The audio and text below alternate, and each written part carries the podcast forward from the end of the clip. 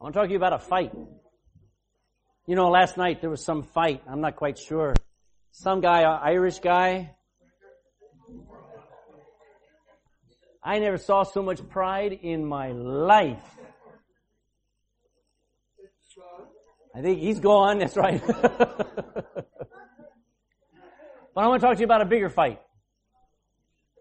I want to talk about the fight between two natures in every believer. Some of you will get this. Some of you won't. The reason why some of you won't do is because you don't have a fight. because there's not two natures in you. And that'll scare you. But if you're saved, if you're born again, you're frustrated. Okay? I want to tell you why. I want to tell you how to fight on the right side of this thing. Now, if you will, I want you to go to Romans chapter 7. And then we'll go to Galatians chapter 5. Romans chapter 7. I kind of just want to talk to you this morning. I wish I could show you some fancy graphs and diagrams and make some perfect explanations, but I don't think I can. I think this is so big I could speak for a month of Sundays on this one subject. I'm going to do my best today and, and, and my wish is that you would get something and then your own study, your own reading of the Bible would just come alive and the Lord be able to teach you what I can. Romans chapter 7 and verse 15. Listen to these words that the apostle wrote. He said, For that which I do, the things that I do, I allow not. Now, there's probably not too many parents who will admit that to their children, but the things they won't let their kids do, they do. Paul says, that which I do, I allow not. I won't allow anybody else to do it. And I won't even allow myself to do it, and yet I do it. For what I would, that do I not. But what I hate, that do I. Go to Galatians chapter 5 now. To the right, Galatians chapter 5. You ever find yourself doing something that you hate, the fact that you did it and that you've done it and that you know that you're going to battle with it again? Galatians chapter 5 verse 17. Listen to what the Bible says for the flesh. How many of you have flesh this morning? Come on. it's what you're living in. It says for the flesh. Now look at that strong word. We don't usually associate a good thing with this word lust, but the lust means intensely desire. Okay? And you can intensely desire the wrong things, but you know what? Blessed are they that hunger and thirst for righteousness. That's an intense desire. So the Bible says the flesh lusteth against in opposition to the Spirit. Is yours a capital S? Yes. So we're dealing with the Holy Spirit here. My flesh lusts for things that are opposite than the Spirit. And the Spirit lusteth against my flesh. These two are contrary the one to the other so that you cannot do the things that you would. So if you can imagine two people who are, one's wanting to go this way, the other one's wanting to go that way, and they run into each other and they can't move. Because they're fighting against each other. Every time this one of me wants to go that way, the other one goes that way, and I don't, I don't end up doing either. Now, I'm going to give you some honest questions. Maybe you've asked these, but you're not honest enough to actually verbalize them or whatever. If I'm saved, why do I still sin? Don't you buy this rubbish that says if you're saved, you won't sin. That's a lie from hell.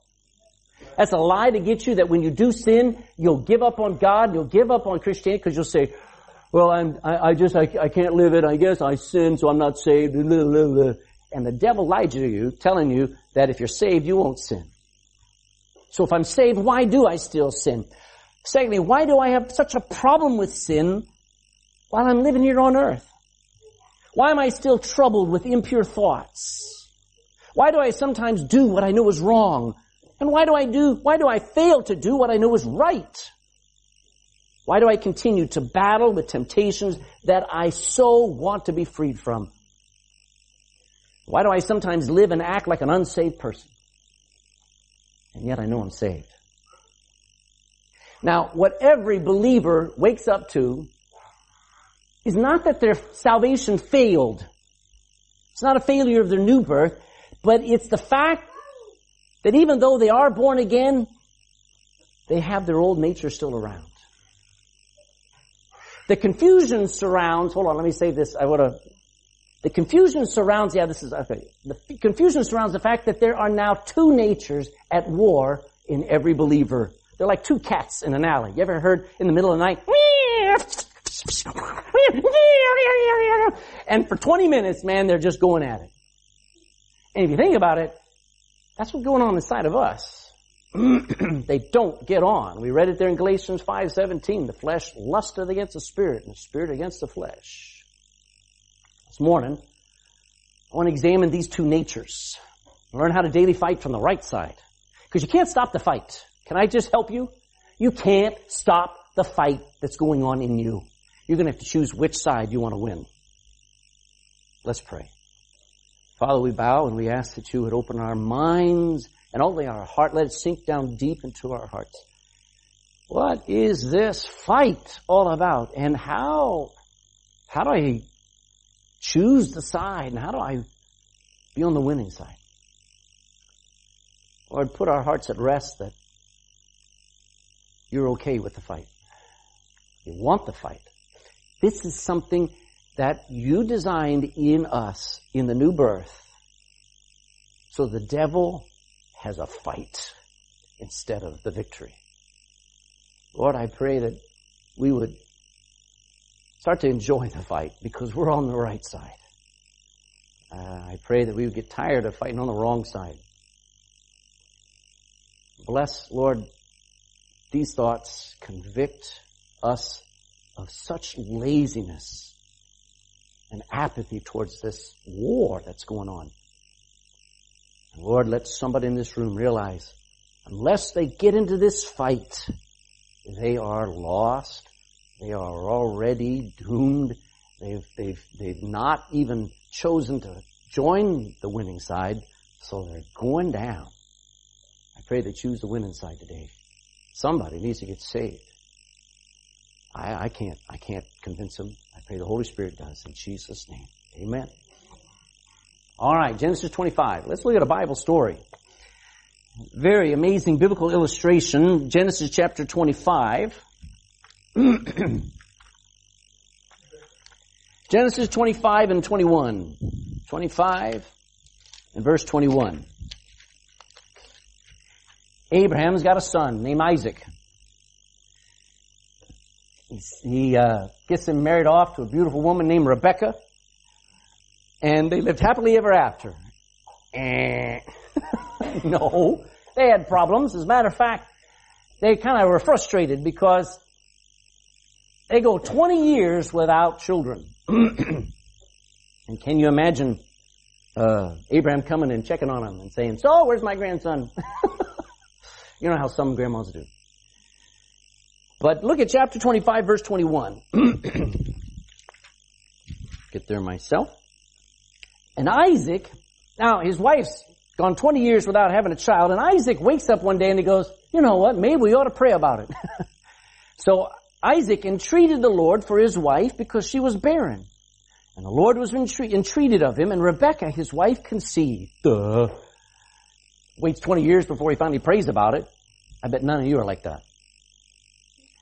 Verse 22, and the children struggled within her.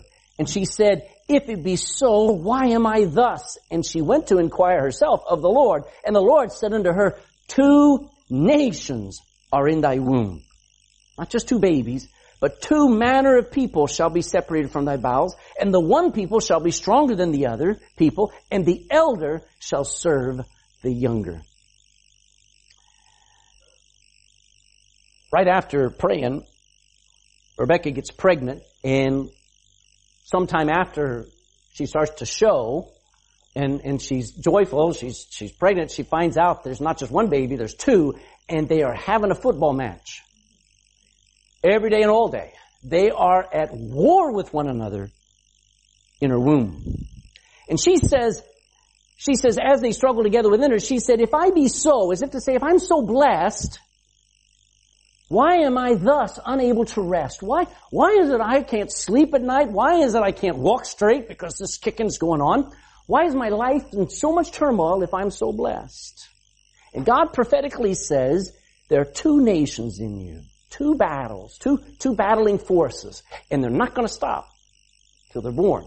When they do get born, they will continue. But anyway, and there is so much in here, but I just want to say this. We're not going to spend our time in here because I'd spend, this is absolutely marvelous. Uh, the older will serve the younger is breathtaking.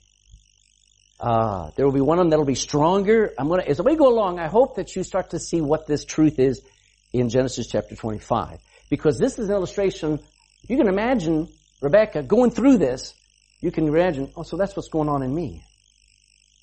Now, by, uh, I should have had a picture here of the two of them. I mean, they're so precious, you know, you think of two children, but these two children were not normal, okay? They fought tooth and nail every day of their life until Jacob got right. But anyway, let me go by way of background. The first thing I want you to understand is that we all start off with one nature. It is Adam's nature. I need you to go to Jeremiah. Oh, well, let's go to Romans chapter 5 first. Romans chapter 5. We all start off with one nature, and I'll tell you what that is in just a moment. But Romans chapter 5 and verse 12.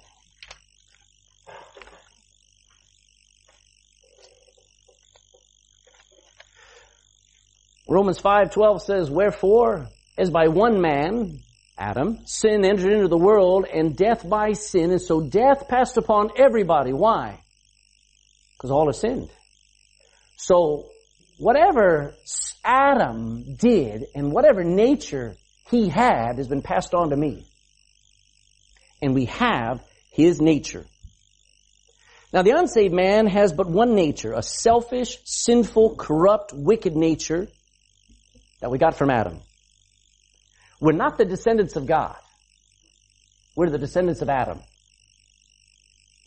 And all that he was, all of his nature has passed upon us.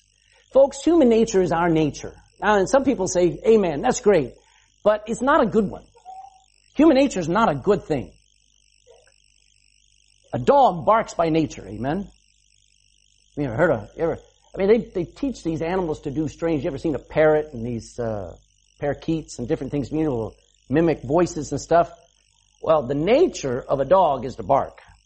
The nature of a cat is to meow. The nature of a chicken is to cluck, okay? The nature of a human is to sin. That's our nature. Our nature is who we are, with all of its flaws and all of its varieties of sin. It is what you and I do without even thinking. That's why our parents had to spend so much time teaching us to be respectful. That's why our parents had to spend so much time teaching us to obey. That's why our parents had to mold into us character because by nature we're a mess. Amen? A child left to himself embarrasses his mother, the Bible says, brings his mother to shame. That's why our government has to make up laws to limit us. Because if you had no speed limit, how many of people would die? just a stupidity on the road. We have to have laws that limit our nature. Are you with me now? Our nature is not a good one. Our nature is full of sin. Not full of goodness. I can't tell you how many people I debate who say, man is basically good. I want to slap them. Because I want to watch how they react. Because they ain't good when they've been provoked. try to tell me what to do and I will instantly try to justify not doing it. You say, Pastor, you're a Christian. I'm just as carnal as you are. Show me two options and I will usually choose the one that satisfies my selfishness.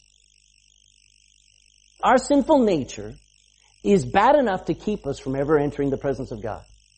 He will separate us forever and ever.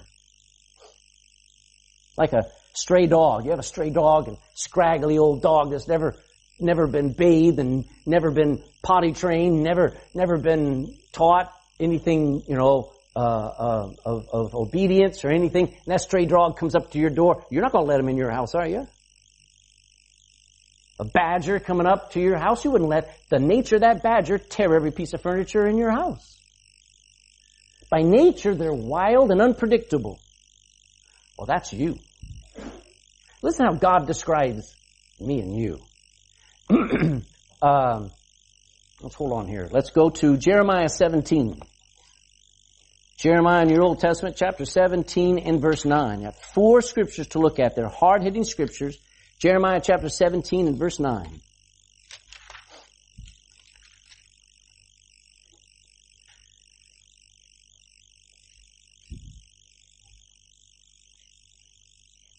Now, if you were writing a Bible, I know, I know how you would write it. Are you ready? Jeremiah 17, 9. the heart is unpredictable. and pretty bad. Who can know it? That's how humans would write that. But that's not what God said. God said the heart is deceitful above all things. You ever been to a car salesman? This is a fine car. I mean, it's, it's you. It just says you in this car. I, I sit in it. It doesn't, doesn't it feel like it's, that man's selling you a lemon. And he'll lie and he's good at it. And that's your heart. The heart is deceitful above all things and desperately wicked. It means incurably evil. Unfixable. Who can know it? Who knows just how wicked you are on the inside and how far you could go? You say, I would never talk to Adam. I would never disobey God. Yeah. Talk to Abraham. Ah, I would never give up on God. Uh, talk to David. I would never commit adultery. I would never have a man murdered. Every one of those men, every person in your Bible that messed up a week before would say, I never would do that because they did not know how low they would go. We're so wicked inside that God says we're like a person with a deadly incurable disease, worse than AIDS, worse than cancer. It's called sin. Mark chapter 7 now. Mark, New Testament, chapter 7, verse 20. Most people go to churches where people are lifted up where their nature is padded and, and puffed up and encouraged and uh, uh, made to feel at home and all those good things that just makes church wonderful. Let me tell you, you need a church that not only encourages but sometimes strips you down and makes you face who you really are. And God does that in the Bible, and He tells us that we're not so good after all. Mark chapter 7, and listen to verse 20 to 23. Mark 7, verse 20 says, Jesus said, that which cometh out of the man, what comes out of me, that defiles me, that ruins me. For from within, out of the, say the next word with me, out of the heart of men proceed all those evil thoughts. Adulteries begin where? In the heart. Fornication. You know where sodomy comes from? and homosexuality and lesbian come from? That's called fornication in the Bible. It comes from the heart. Murders, thefts, covetousness, wickedness, deceit, lasciviousness, an evil eye, blasphemy, pride, all foolishness. All these evil things don't come from outside. They come from within and they defile the man. Another one, Matthew chapter 7. Matthew 7 and verse 9.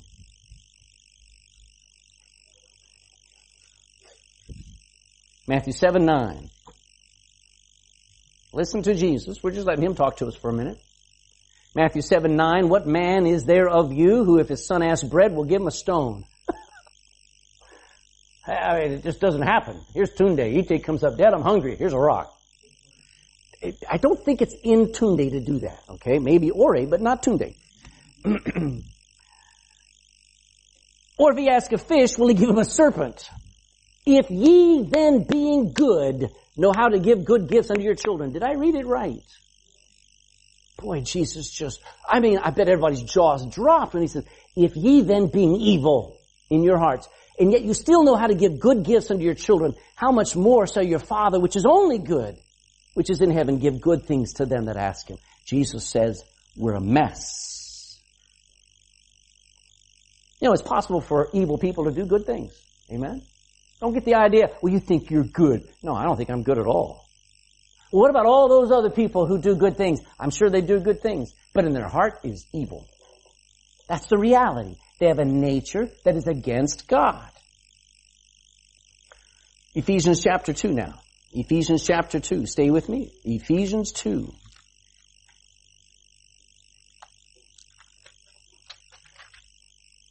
We're speaking of human nature here, Ephesians chapter 2 and verse 1. speaking to the Christian, he says, Ephesians 2 1.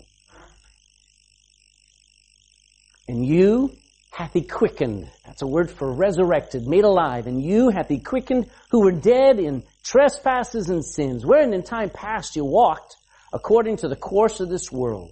You're like an old style record player. Remember when that, you'd put that needle down on that record that was spinning and it would, it would follow the course of that little groove from the outside to the inside. That was us. We're following the course of this world where it leads, which is hell. Time, time past, you walked according to the course of this world, according to the prince of the power of the air. That's the devil. The spirit that now worketh in the children of disobedience, among whom also we all had our conversation in time past, in the lusts of our flesh, fulfilling the desires of the flesh and of the mind. That's all we sought to do was to fulfill our lusts. And whereby, what's the next word? There's our nature. We were by nature the children of wrath, even as others. I like the next two words. What are the next two words? Say them with me but God. I love that but. Amen. God enters in and fixes the mess. But I just want to say this. According to the Bible, is man's heart basically evil or good? Talk to me. Amen. So what is man's basic and biggest problem? Is it world hunger? Is it corrupt government leaders? Is it poor housing? Is it evil capitalistic corporations? Is it pollution in our water? Is it wars?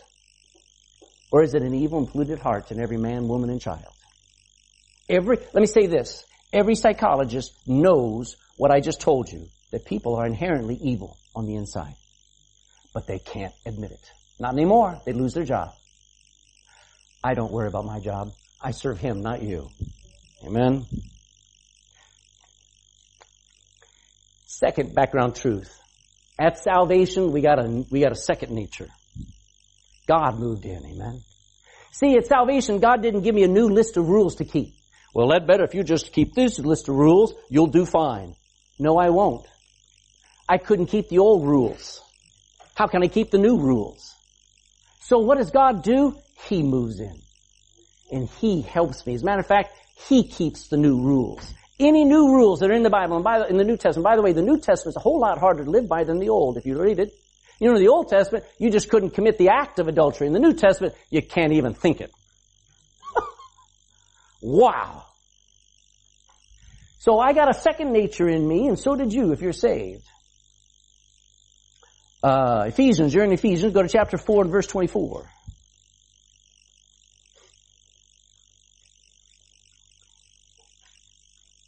Paul says that you put on the new man, which after God is created in righteousness and true holiness. What was my old man? A mess. Sinful. Separated from God. What's my new man? Created in righteousness and true holiness. The believer has been, go to 2 Peter. 2 Peter. After Hebrews, James, 1st and 2nd Peter. 2 Peter, chapter 1. In verse 4.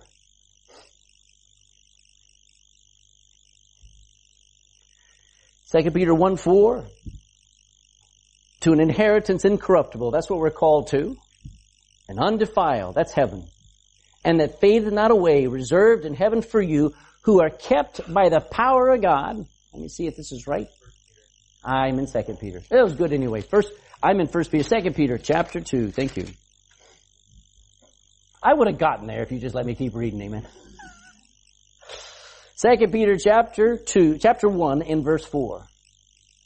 There we are. Whereby are given unto us exceeding great and precious promises, that by these ye might be partakers.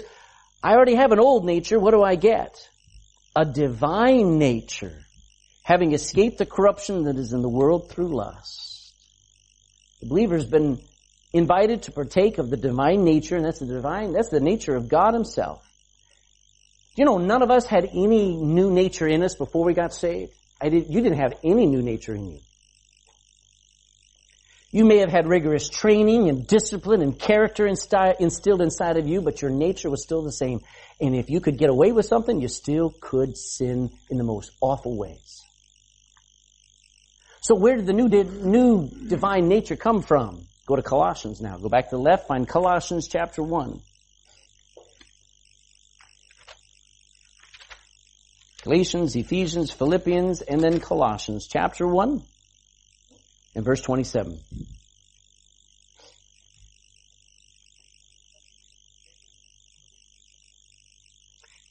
Colossians 1.27, to whom God would make known what is the riches of the glory of this mystery among the Gentiles, which is Christ in you, the hope of glory.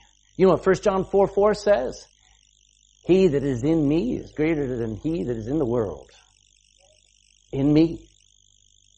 Uh, go to Ephesians. You're in Colossians. Go back to the left. Find Ephesians chapter 3 and verse 17. Ephesians 3.17, that Christ may dwell where? Alright, doesn't want to dwell in your brain. All the Bible facts in the world won't work until they're down in your heart. That Christ may dwell in your hearts by faith, that ye being rooted and grounded in love may be able to comprehend all the work and the love of God. Galatians 2, you're in Ephesians, go to the left a little bit more, Galatians 2, verse 20.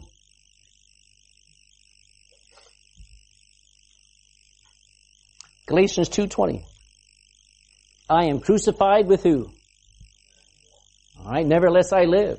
Yet not I, but Christ liveth where? Alright, where'd you get the divine nature? He brought it with him. The new man in me is not me, it's really him in me. In simple words, Jesus is the new you in you. That's why the new birth is so vitally important for you to ever start living because without Him you have no life.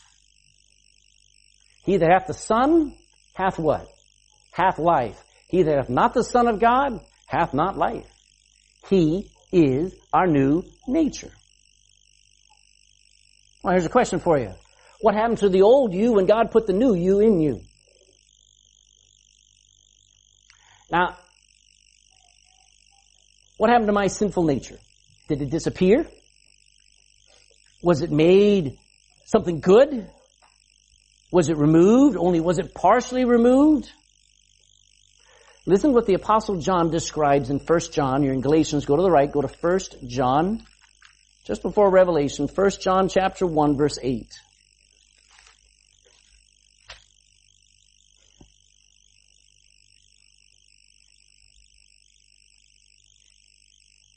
1 John 1 8, if we say that we have no sin, who are we deceiving? We deceive ourselves and the truth is not in us. Verse 10, if we say that we have not sinned, we make him a liar and his word is not in us. The old sinful nature has not been erased. Paul, uh, sorry, John says if we, if we, if we Christians think that we have no sinful nature, if we don't have any sin in us anymore, we make him a liar. That's the truth. Go to Romans chapter 7 again, where we started this whole thing. Romans chapter 7.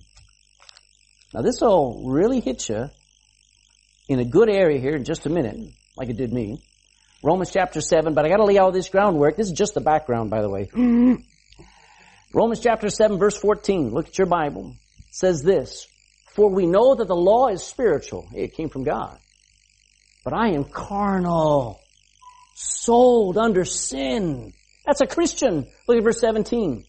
Now then, it is no more I that does sin, that does wrong, but sin that's doing it in me.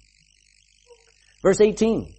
For I know that in me, that is in my, there's my old man, there's my old nature, in my flesh dwelleth how many good things? Now don't let your wife read that.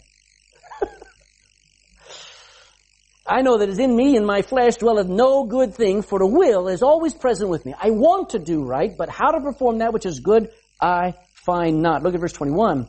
I find then a law, that when I do good, evil is always present with me. Do you see that? Look at verse 24. Oh, wretched man that I am. You see Paul sitting there frustrated? He's working through that. He says, I thought when I got the new nature, the old nature would just die away. Would just go away. But it didn't. Here's the truth about your old nature. Number one, your old nature's still there. And by the way, all of it is still there. And that's the scary truth. You now have two natures in you.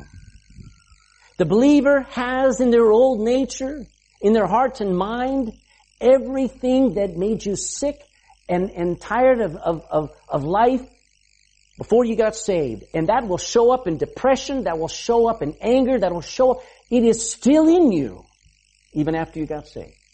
All that you were before you got saved got carried as baggage into the new life.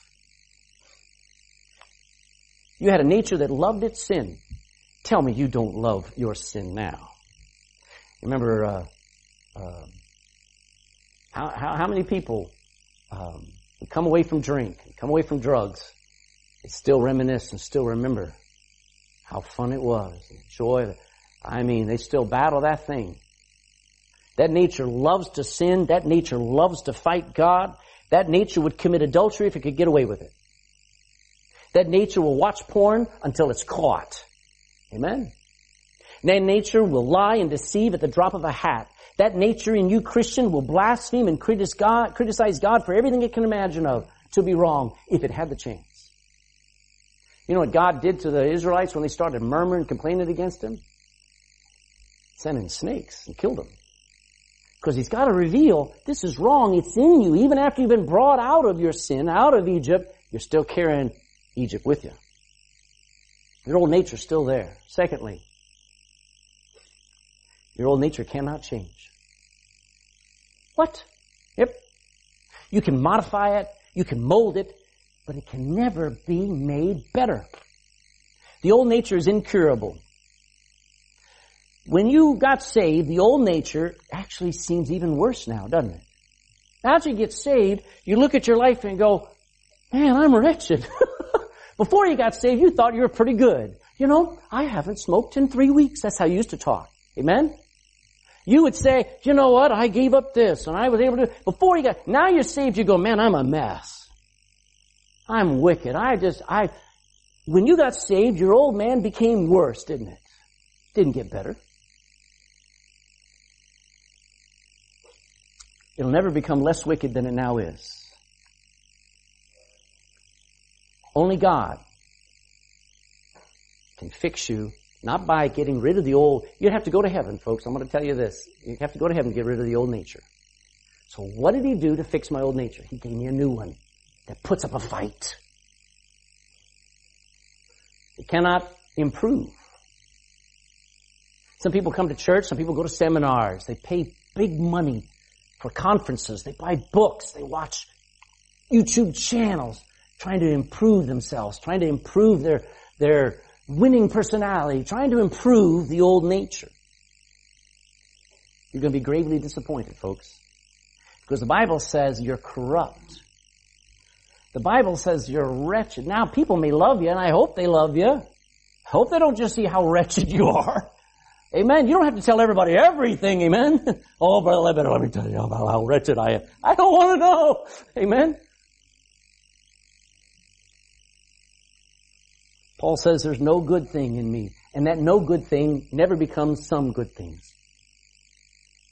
The old nature is sinful and corrupt through and through, and it's never going to improve. When a person is saved, you're not transformed into something good. Uh, your old nature is never sweetened. I don't care how much sugar you put on it. The Bible teaches the old nature, nature is just as vicious and rotten and sinful and wicked as it ever was. That's why the Bible tells us, go to Ephesians chapter 4. Ephesians chapter 4. That's why the Bible says put off that old nature. Now put off, I wish it meant put away, like get rid of. Ephesians chapter 4 and verse 22. Ephesians 4.22 says that you put off concerning all that former conversation, put off the old man which is corrupt we're commanded to put it off. And I'm going to explain for that in a moment.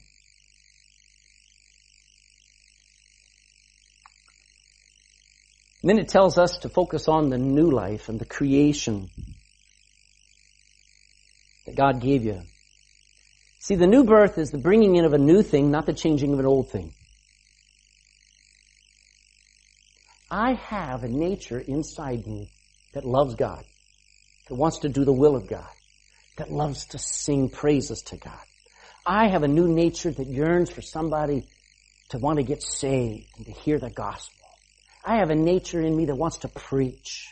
I have a nature in me that is ready to die for, for, for the Lord's cause. I have a nature in me that is holy and loves purity and loves to, to walk with God and loves to do His will. I have a nature like that. But I got my old nature that fights that tooth and nail. So, I often, and most, just like you, I focus on my own nature trying to fix it up. And the Lord says, don't do that. So let's keep going. When we start to understand just how much time we spend on the old nature, watch a guy in front of the mirror for 20 minutes. Ever seen the old guys with grease in their hair, you know? You can't improve it. It will never please God. Your old man can never please God. Uh, Romans chapter 8, back to the left. Romans chapter 8 and verse 8.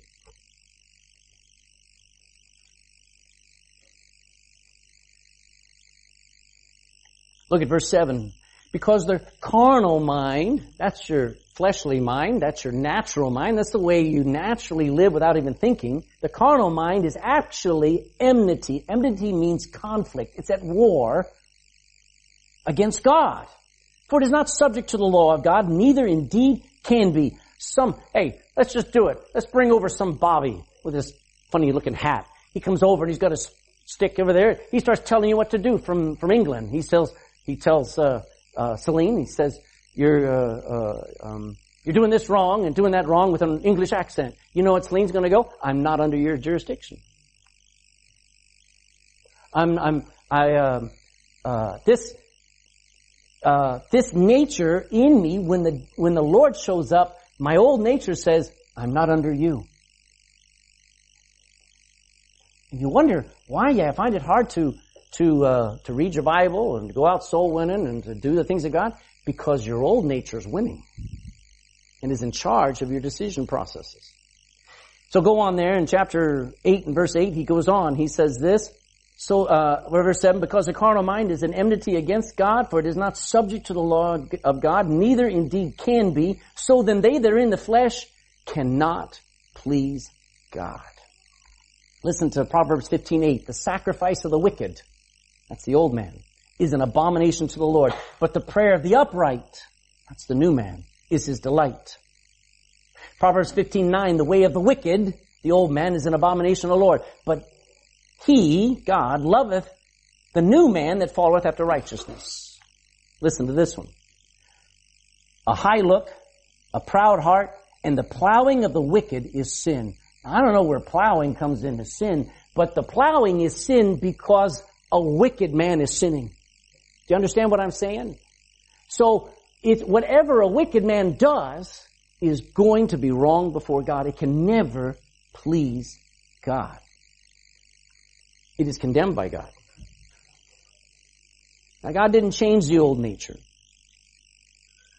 He condemned it. According to Romans 6, 6, we're going to go there in a minute. Our old man is crucified with Jesus. Romans 6, 6. Go back one page. Knowing this, that our old man is crucified with him, that the body of sin might be destroyed, that henceforth we should not serve sin. So my old me, as much as I love my old me, as much as I'm used to my old me, is condemned by God.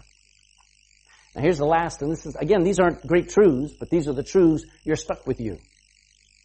You're stuck with you until death do you part. Never thought of a wedding like that.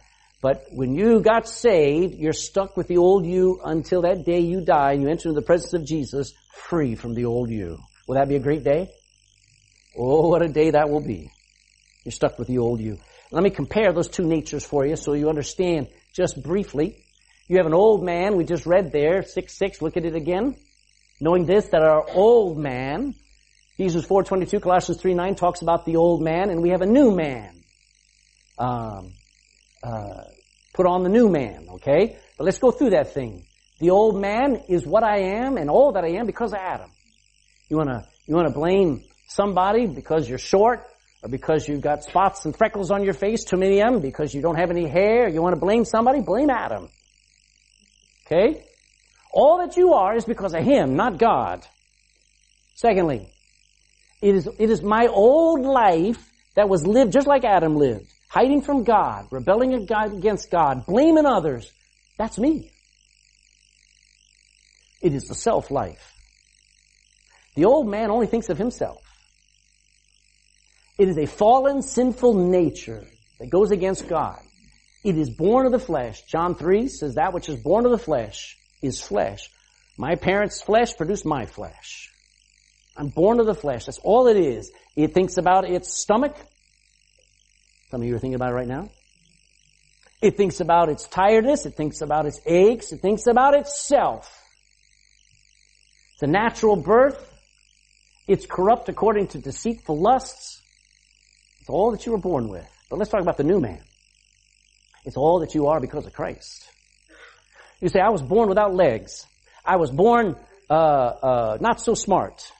I was born um, crippled, or I was born in Somalia instead of in Ireland. I was born. All that you were in Adam is replaced by all that you got because of Christ. When you got saved, He didn't fix missing legs. He didn't fix messed up brains, but He gave you everything that is eternal and that is good in Christ. You may not be able to enjoy it all now, but one day you will. All that you are in Christ is far better than all you were in Adam. The new man is a new life in Christ. I don't care, I don't care if you're Zuckerberg or, or if you were Steve Jobs or if you were Bill Gates or if you were uh, Barack Obama or if you're Putin or, or any of these, these powerful leaders in the world. They've got nothing on my life in Christ. Because what they've got is nothing but sorrow and stress and pressure I've got love, joy, peace, long suffering, gentleness, goodness, faith, meekness, temperance. I've got it all. I've got the Christ life. You know what Christ did when he was walking on the earth? He smiled, he lived, he loved. That's my kind of life. He didn't have to have a place to lay his head for him to smile and say, but it's going to be okay. Amen. I have the new man, I have the Christ life. I, it's not the, the Christian life is Christ, not me anymore. You say, I'm going through trouble right now. Amen. But the Christ life, the new man in you is rejoicing. Amen. And let me just say this. Can I say this? The old man will weep. You can't stop the tears of the old man. But don't forget, the new man's rejoicing. The new part of you is shouting, going, I'm on the winning side. I used to have a, only live by a fallen sinful nature. Now I can live by a divine holy nature. I can actually live following a nature that doesn't want to give in to sin. I'm born of God. Amen. That which is born of the flesh is flesh, but that which is born of the Spirit is spirit. I've been born of God. I had a natural birth, now I've got a spiritual new birth. I was corrupt according to the deceitful lust, but now I'm following after God and I've been created in righteousness. The old man was what I was born with, but the new man is a new thing which did not previously exist. You think about when God stopped at the end of, of six days of creating this universe, He created everything there is. And then He made me. He made something new. I'm a new creature. Amen. You can't go back into your old life and try to find a new you. It's not there. You find it in Christ. So, the battle between the two natures. Let me have a little, little stretching of your brain for a second, okay? Described by Paul in Romans. We read some of those scriptures, but I want to show you something here. We're going to look at Romans 7, 15, 16, and 19. And I want you to notice the two of Paul talking. And you help me figure out, is it the new man, Paul, or the old man, Paul talking? And I'll help you with the first ones, okay? So I'm going to read it through and then we'll go back through and try to fill in the blanks. Paul writes, For that which I do, I allow not. For what I would, that do I not. But what I hate, that do I.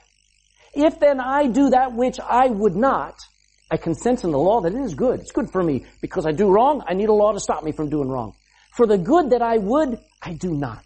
But the evil which I would not, that I do. Now let's figure out who the eyes are. It's the same guy.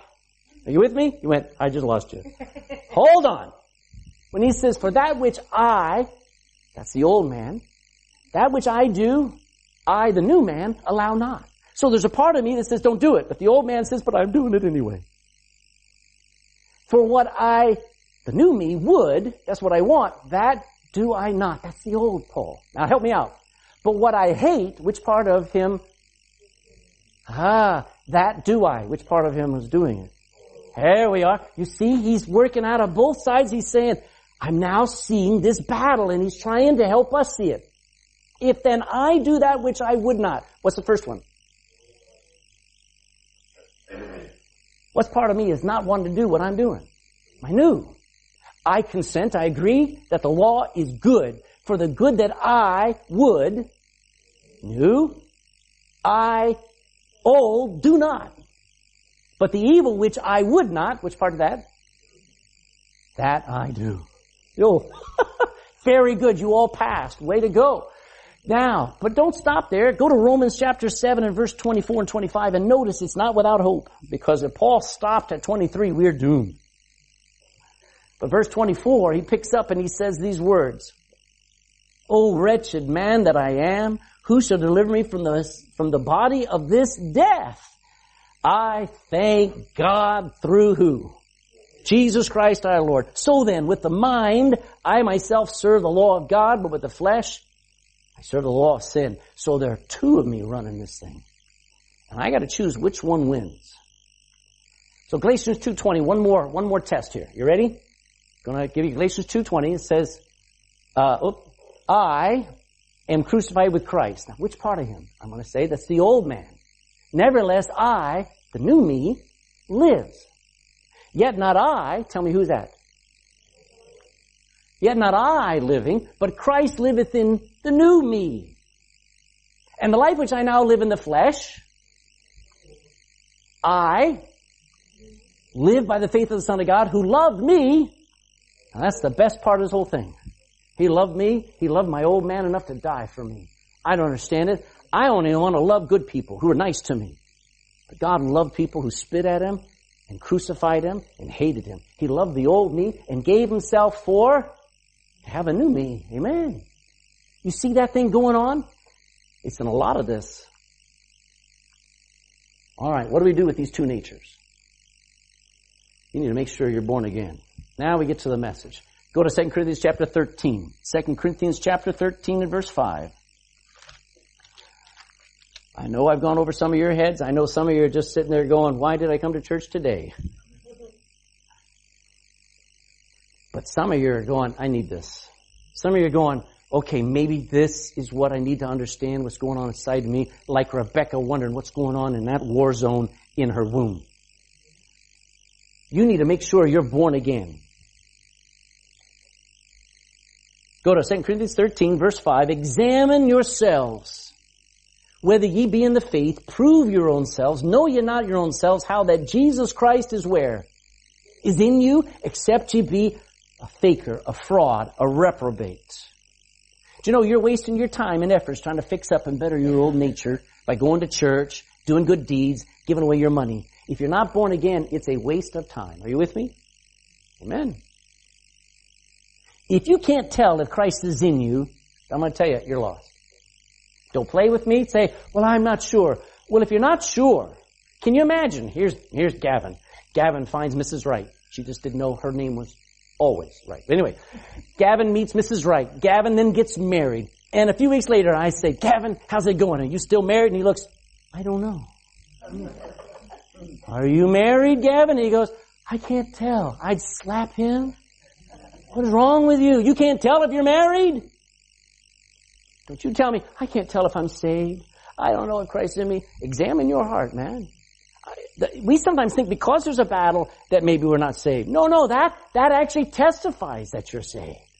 If you actually want to do right, if you actually struggle to do right, that's a good sign you're saved. Examine yourself. Make sure you are born again. Because if you sit and come to church and nothing I say ever pricks your heart, nothing you read in the Bible ever convicts you, no song ever raises your heart to praise God, no joy comes from God, then you're not saved. Amen. You don't enjoy. I'm saying, I come to church because I'm supposed to be here. But I always get a blessing. I always love it. But if you just come because you're supposed to be here, and I pity you. You're wasting your time. Go home. Eat, drink, and be merry, because tomorrow you'll die. Make sure you're born again. Secondly, know the old man and the new man in you. Say, how can I tell which one's the new man, which one's the old man in my life? Philippians chapter 2. Philippians chapter 2. In verse 2. Actually, verse 3 to 5. Philippians chapter 2 verse 3. Let nothing be done through strife, that's arguing, or vainglory, self-seeking, but in lowliness of mind let each esteem other better than themselves. Look not every man on his own things, but every man also on the things of others, taking care of others. Let whose mind be in you? Jesus' mind. Let this mind be in you, which was also in Christ Jesus. How, how do you tell what part of you is the old man, which part of you and your thinking is the new man? You compare it to Jesus Christ. Hey, you ought to know when you're being dominated by an argumentative, argumentative spirit. Because you can look at Christ and go, he wouldn't argue. You can know when you're fighting God. You ought to be able to check your attitudes, check your lust, check your desires against what Jesus is like. Amen. Would Jesus sit and watch what you're watching? Would Jesus say what you're saying? Would Jesus be thinking what you're thinking? You ought to be able to tell when you're carnal and when you're living for God. You need to be able to know when I'm in one of those two, two mindsets. Third, choose sides. Go to Romans 6. Back to left, Romans chapter 6.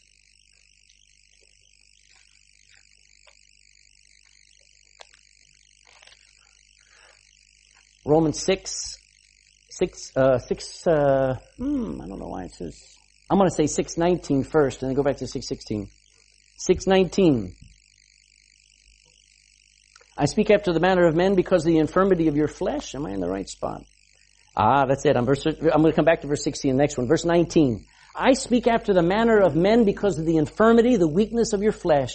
For as ye have yielded your members servants unrighteousness, you made your hands a servant to sin and to iniquity unto iniquity. Even so now yield, you choose to yield your members servants now to righteousness unto holiness. You need to choose sides.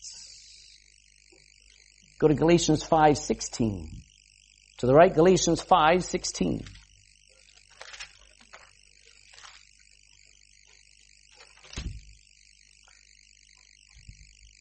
Galatians 5:16 says, "This I say, walk in the Spirit, and you shall not fulfill the lust of the flesh." Wait a minute. You say, Brother better." you're saved. How can you have the lust of the flesh? Because it's in me. How do I get the victory over the lust of my flesh? You walk in the Spirit. You choose the new man. You choose to walk His way. You're going to have to choose sides every day. You imagine growing up at a home where you're, you're being forced to choose between mom or choose between dad because they're always fighting. That'd be a horrible home to live in. Amen? But that's in you. And you gotta choose who you're gonna, who you're going to stay with. That's a horrible thing. But we're dealing with you. We're not dealing with your parents. We're not dealing with your boss fighting against, we're dealing with you fighting against God. And you've gotta choose every day which side you're gonna side on. Choose it. Just like you used to, hey, you'd get up in the middle of the night and you'd go look in the fridge and there'd be German chocolate cakes in there. And nobody had to twist your arm to pull out a piece. Amen.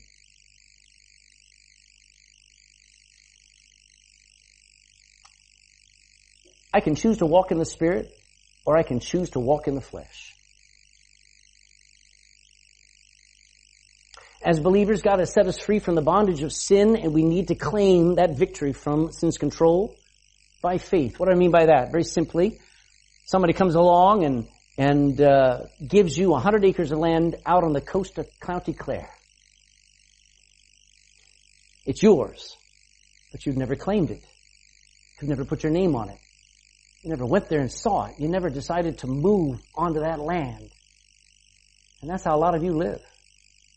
God gave you victory. God gave you His Son. God gave you truth. God gave you peace. But it's out there. You never claimed it, you never put your name on it, and you never moved into it. You never started living it. Two sides. Feed the new man. Still in Romans chapter 13 verse 14. Romans 13, 14.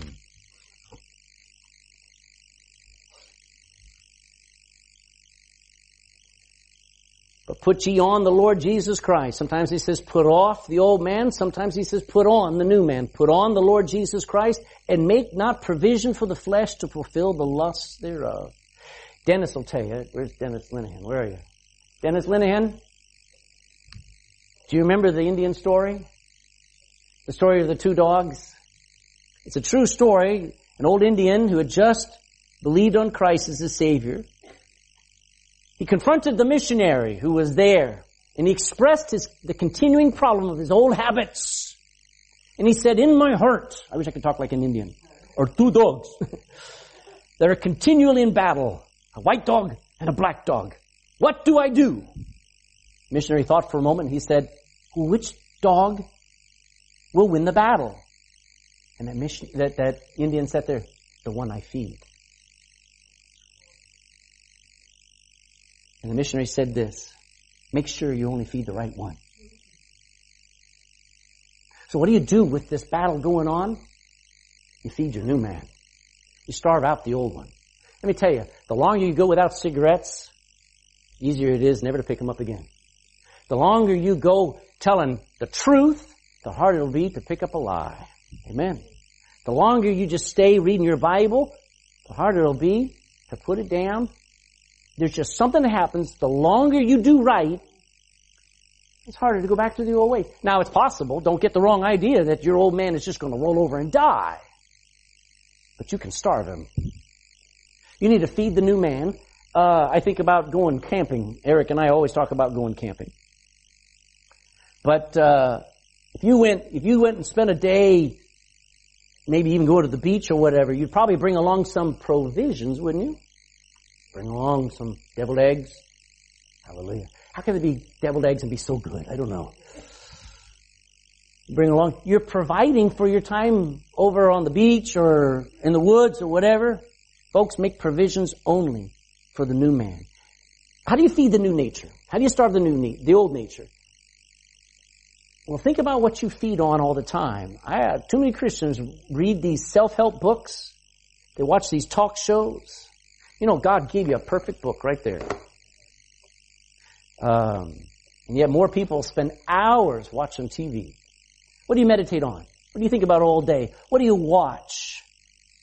Do you ever find yourself able to switch off the TV for more than a couple hours?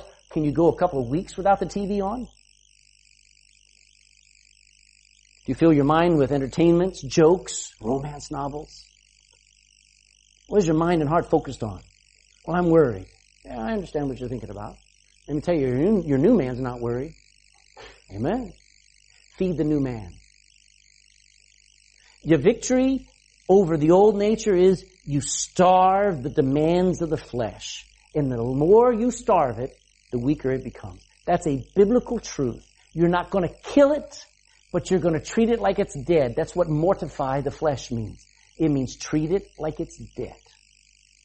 It will, it will remind you it's not quite dead yet. But put it off and then put on or feed the desires of the Spirit. Amen. Number five. Oh yeah. Number five. Yield to the spiritual man in you.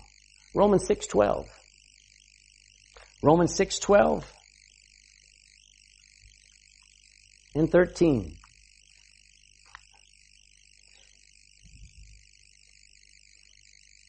Let not sin therefore reign in your mortal body, that ye should obey it in the lust thereof.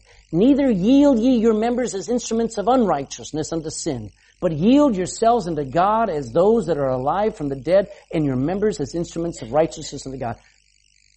Two choices. Now I need, um, uh, I need you to come up here, Dean. You're going to be sin. Okay? Well, I got to be the good guy. No, come here.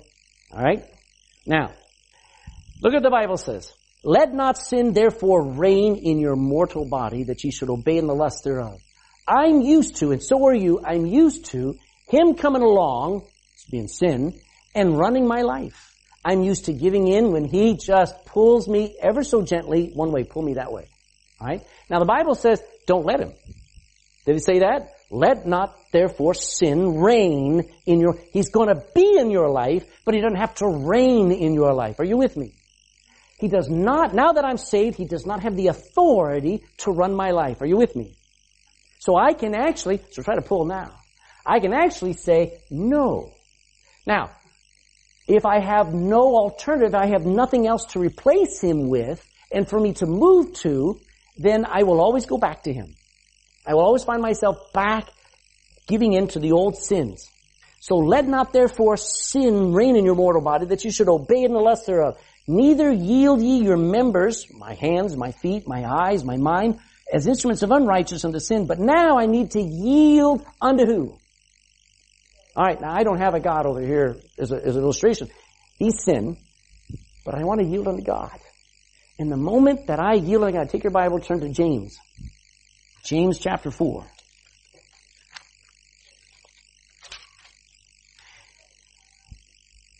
James chapter 4 and verse 7. I want to resist you. All right? I want to, I want to beat the devil out of you. Not really. Talking about in my heart. I want to resist this desire, this sin, this temptation, this old me's dominance over me. But I can't until I've submitted to Him. Look at your Bible, James 4. Submit yourselves therefore to who? Alright, so who, when I submit, I'm yielding to Him. I'm yearning for Him to tell me what to do. I'm yearning for Him to say yay or nay about anything I may be doing. I submit to God. Then when He comes calling, I'll try to pull me now. I can resist and I can defeat Him. And what will the Bible say He'll do? He, I love that part. I love it. Get out of here. No, you can go back to your seat. I don't have to have great faith. I don't have to great, have great uh, uh, um, uh, understanding. You know what I need? Great submission. Serious, desperate yielding to God. What do I do with these old natures? I yield to the right one. I yield to the spiritual man in me. I walk in the Spirit, which is, I walk in the direction of the Spirit. I walk, I, I heard this, I heard a preacher say uh, uh, just a couple of months ago. It was it was amazing. He said, "Spiritual is not an act; it's a direction." I thought that's good. That's really good. Only time I'm ever spiritual is when my eyes are on Jesus. Amen. And I'm just following Him. And that's what I want. When when that is my direction, I am spiritual. When my direction is focused on sin in my life, I'm carnal. Yield to the spiritual man. Learn to give in. Listen, I, I, I have to tell you, when the Bible says something and it starts to prick your heart, immediately say, yes, Lord. Immediately say, you got me. When, when the Holy Spirit tells you to go to talk to somebody and, and, and get right with them, you do it. When the Holy Spirit says, humble yourself, you humble yourself. When the Holy Spirit says, says, hey, we've got a special offering, what can I give? It ought to be your response. Instead, we go, that wasn't for me. I'm not listening. Yield to the Spirit. Man up. Put up a fight. 2 Corinthians 10. 2 Corinthians chapter 10.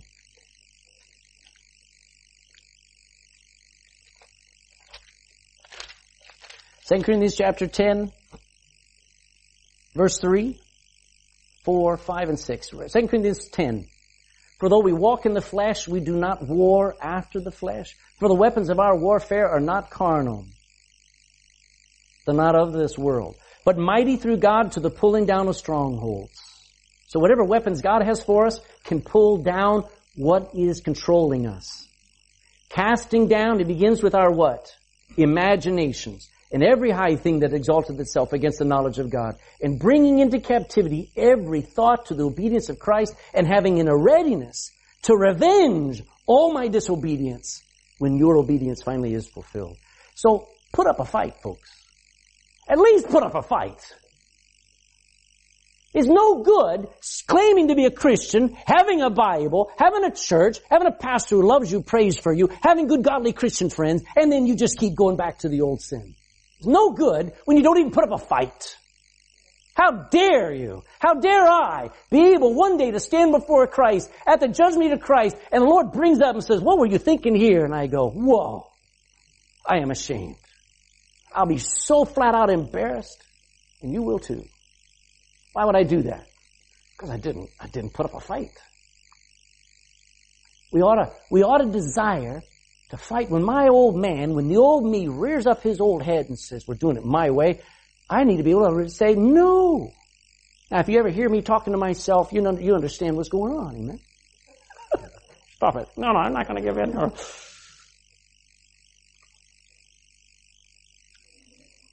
you know, you're, you cannot, you cannot fight your old man using your old weapons. You can't fight him with willpower, with hypnosis, with drugs or drink. You can't, well, we're going to move house. Well, I'm going to get a new husband. I'm going to go get a new job. You're trying to fight a battle with carnal weapons. Can't do it. Can't do it. You're going to have to use new weapons, like memorizing the Word of God. You know, the older I get, the harder it's getting. You know what? That scares me. Because I don't have enough push, put away for the day I won't be able to read it. Scares me to death. Believing what God said over what the world says. Obeying the word, the, obeying every word of God. What did Jesus say when the devil tried to tempt him? He says, man does not live by bread alone, but he lives by every word that proceeded out of the mouth of God. That's how you fight him. Obeying every word. Those are mighty enough to bring down Satan's strongest strongholds in you. Fight back. Believe God. I love this. Romans 6. You're sitting there going, will he ever shut up? That's your old man talking. Romans 6 verse 6. I'm trying.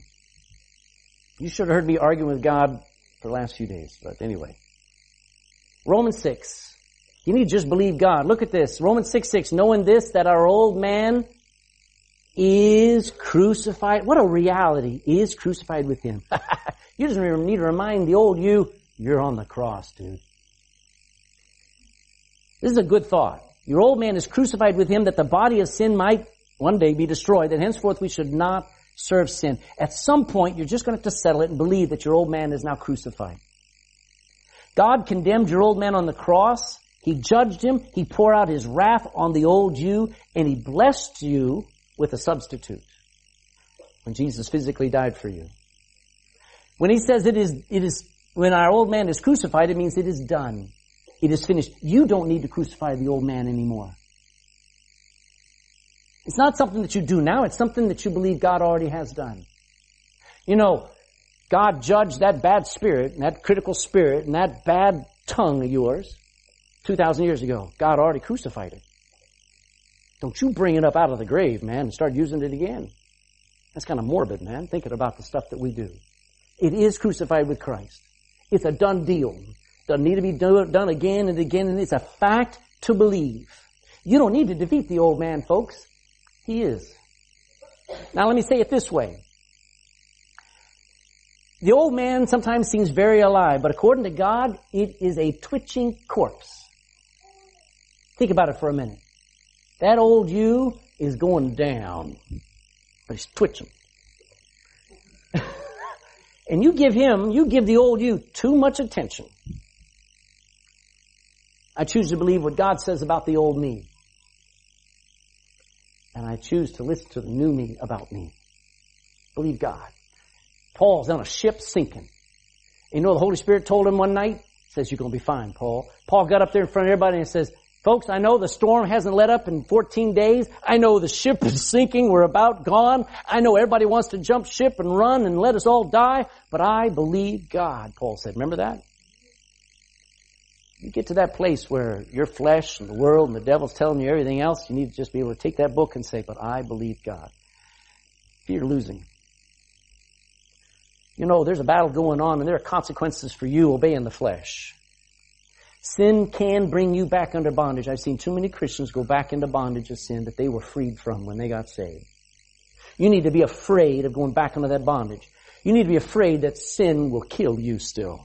Say, I'm a Christian. The devil has no touch on me. You're an idiot. He walks about seeking whom he may devour. He's no idiot. He knows when you're so full of pride, he can bring you down just like Mayweather did.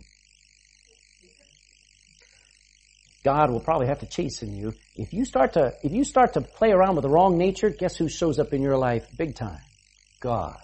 And He chastens you. You'll lose rewards in heaven. When you play with sin and you give into your old nature, it may just cost you your wife. It may just cost you your children. And it can cost you your sanity. Is it worth it? Fear losing. Look forward to heaven. You know what's so wonderful about our kind of hymns? It's not about me. You know what those hymns are about? Struggles and strife and troubles and heartaches and battles and, and, and the will of God and fighting uh, uh, for right and, and doing right. And about about three fourths of all those hymns have at least one verse about going home to heaven, making it all worthwhile. You know, how do I handle this battle? Well, just like Rebecca handled those two children, she said, one of these days I will be delivered. and one of these days you and I will be delivered from the old man. And I'll enter into the presence of Jesus and I'll look around and the old me won't be anywhere. That'll be a great day, man. You need to look forward to that day. You say, I wish I could get my health back. I wish I could get uh, all of my uh, my mental problems fixed. I wish I could get all of these things fixed. One of these days they will be. It may just have to be in heaven. Amen. Look forward to it. You know, that'll balance out a lot of troubles when you just start singing about a place you haven't seen yet, but you're going to. And then lastly, lean on God's two great provisions, very briefly. The first provision is this. God gave you the provision for victory, and the provision's not uh, uh, an, an, an, act. The provision is not a, a, a, belief. The provision is not a, a rule. The provision is not a law. The provision is not a, a prayer. The provision is Christ in you. That's how you win. He wins. You walk with Him. Listen to Him. My sheep hear my voice. Do you ever hear His voice when you read the Bible? Walk with Him, man. He has been given to me to ensure my victory. Amen. Secondly, what about when I fail? He's given you the provision to restore you when you fail, and that's in His blood. It is the completeness of the payment of Christ found in His blood that always can pick up, no matter how far low I've gone, I can go right back up, snuggle up next to Him at the throne of God. Amen. I'm not, listen, I'm saved 36 years. And I mean, I should be a billion miles away from Christ. But I can snuggle up next to him. I can go right to the throne of mercy. Why? Because of his blood. What kind of provision has God made for me to live on the winning side? Christ and his work on the cross. He paid for it. Let me ask you some questions. Finish this up. Why do you and I still sin? Why do so many Christians battle with impure thoughts? Why do Christians do what they know is wrong? Why do we sometimes fail to do what we know is right? Why do we even act like unsaved people sometimes, even though it grieves them and saddens them when they live that way? The answer is found in two great biblical truths. We start off with one nature, and when we got saved, we got a new one. God's nature in us, Christ's divine nature in us, went to war. So how do I handle the old me? Well, I gotta understand it's still there. It'll frustrate the fire out of you. It will not ever change. It will never improve. It will never please God. It is condemned by God. And I'm stuck with it. Well, is there any hope? Yes. you gotta get tired of fighting the wrong side. You're gonna have to say, one of these are gonna win. I'm gonna make sure I'm picking the winning one. And the way you pick that winning one is you make sure you're saved. You secondly, you know when you're in the old man nature and when you're in the new nature. You start to know it. You know when your tongue is spewing forth of hell or of heaven. Amen. You choose sides wisely. You look at yourself and you say, today I'm, I'm, I'm choosing to walk in the Spirit.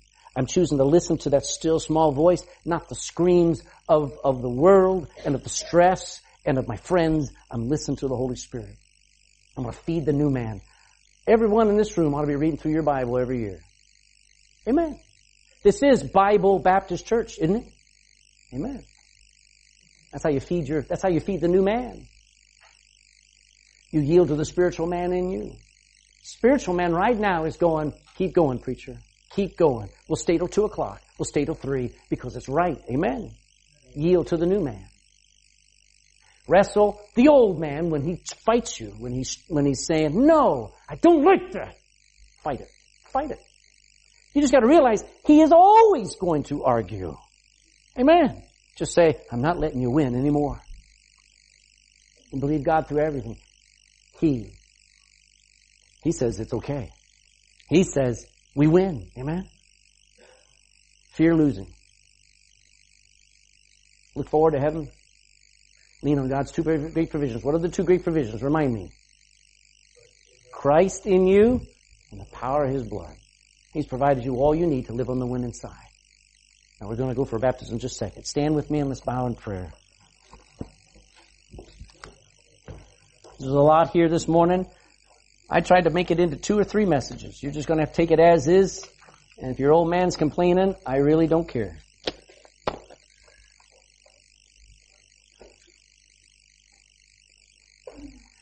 There's no way, every about every eye closed, there's no way on earth that I could have, maybe somebody else could have, could have summarized and, and dealt with that battle inside of you like it should be. I just want to give you a taste and understanding so that when you're reading your Bible, when you're in church and somebody says something, you start to connect the dots and you start to realize, you know what? I'm understanding that more and more about that battle in me. I'm looking forward to the day that I'm going to be delivered, but until that day, I got to understand the elder shall serve the younger. The elder is the old me. That's, that's who's been around the longest. and he shall serve the younger. And the younger is the new you. And you gotta believe that the new man in you can run your life a whole lot better than the old you. Would you let him? Would you decide, Lord, I, if there's anything I got out of this message, just that I want to obey you. I want to follow you. I want to walk with you. Father, please bless these thoughts to your people. Give us an understanding heart. May it sink down deep into our heart.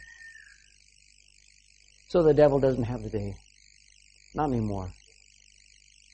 Teach us how to submit to you so that we can resist the devil and believe that he will flee. In Jesus' name. Amen. 388. 388.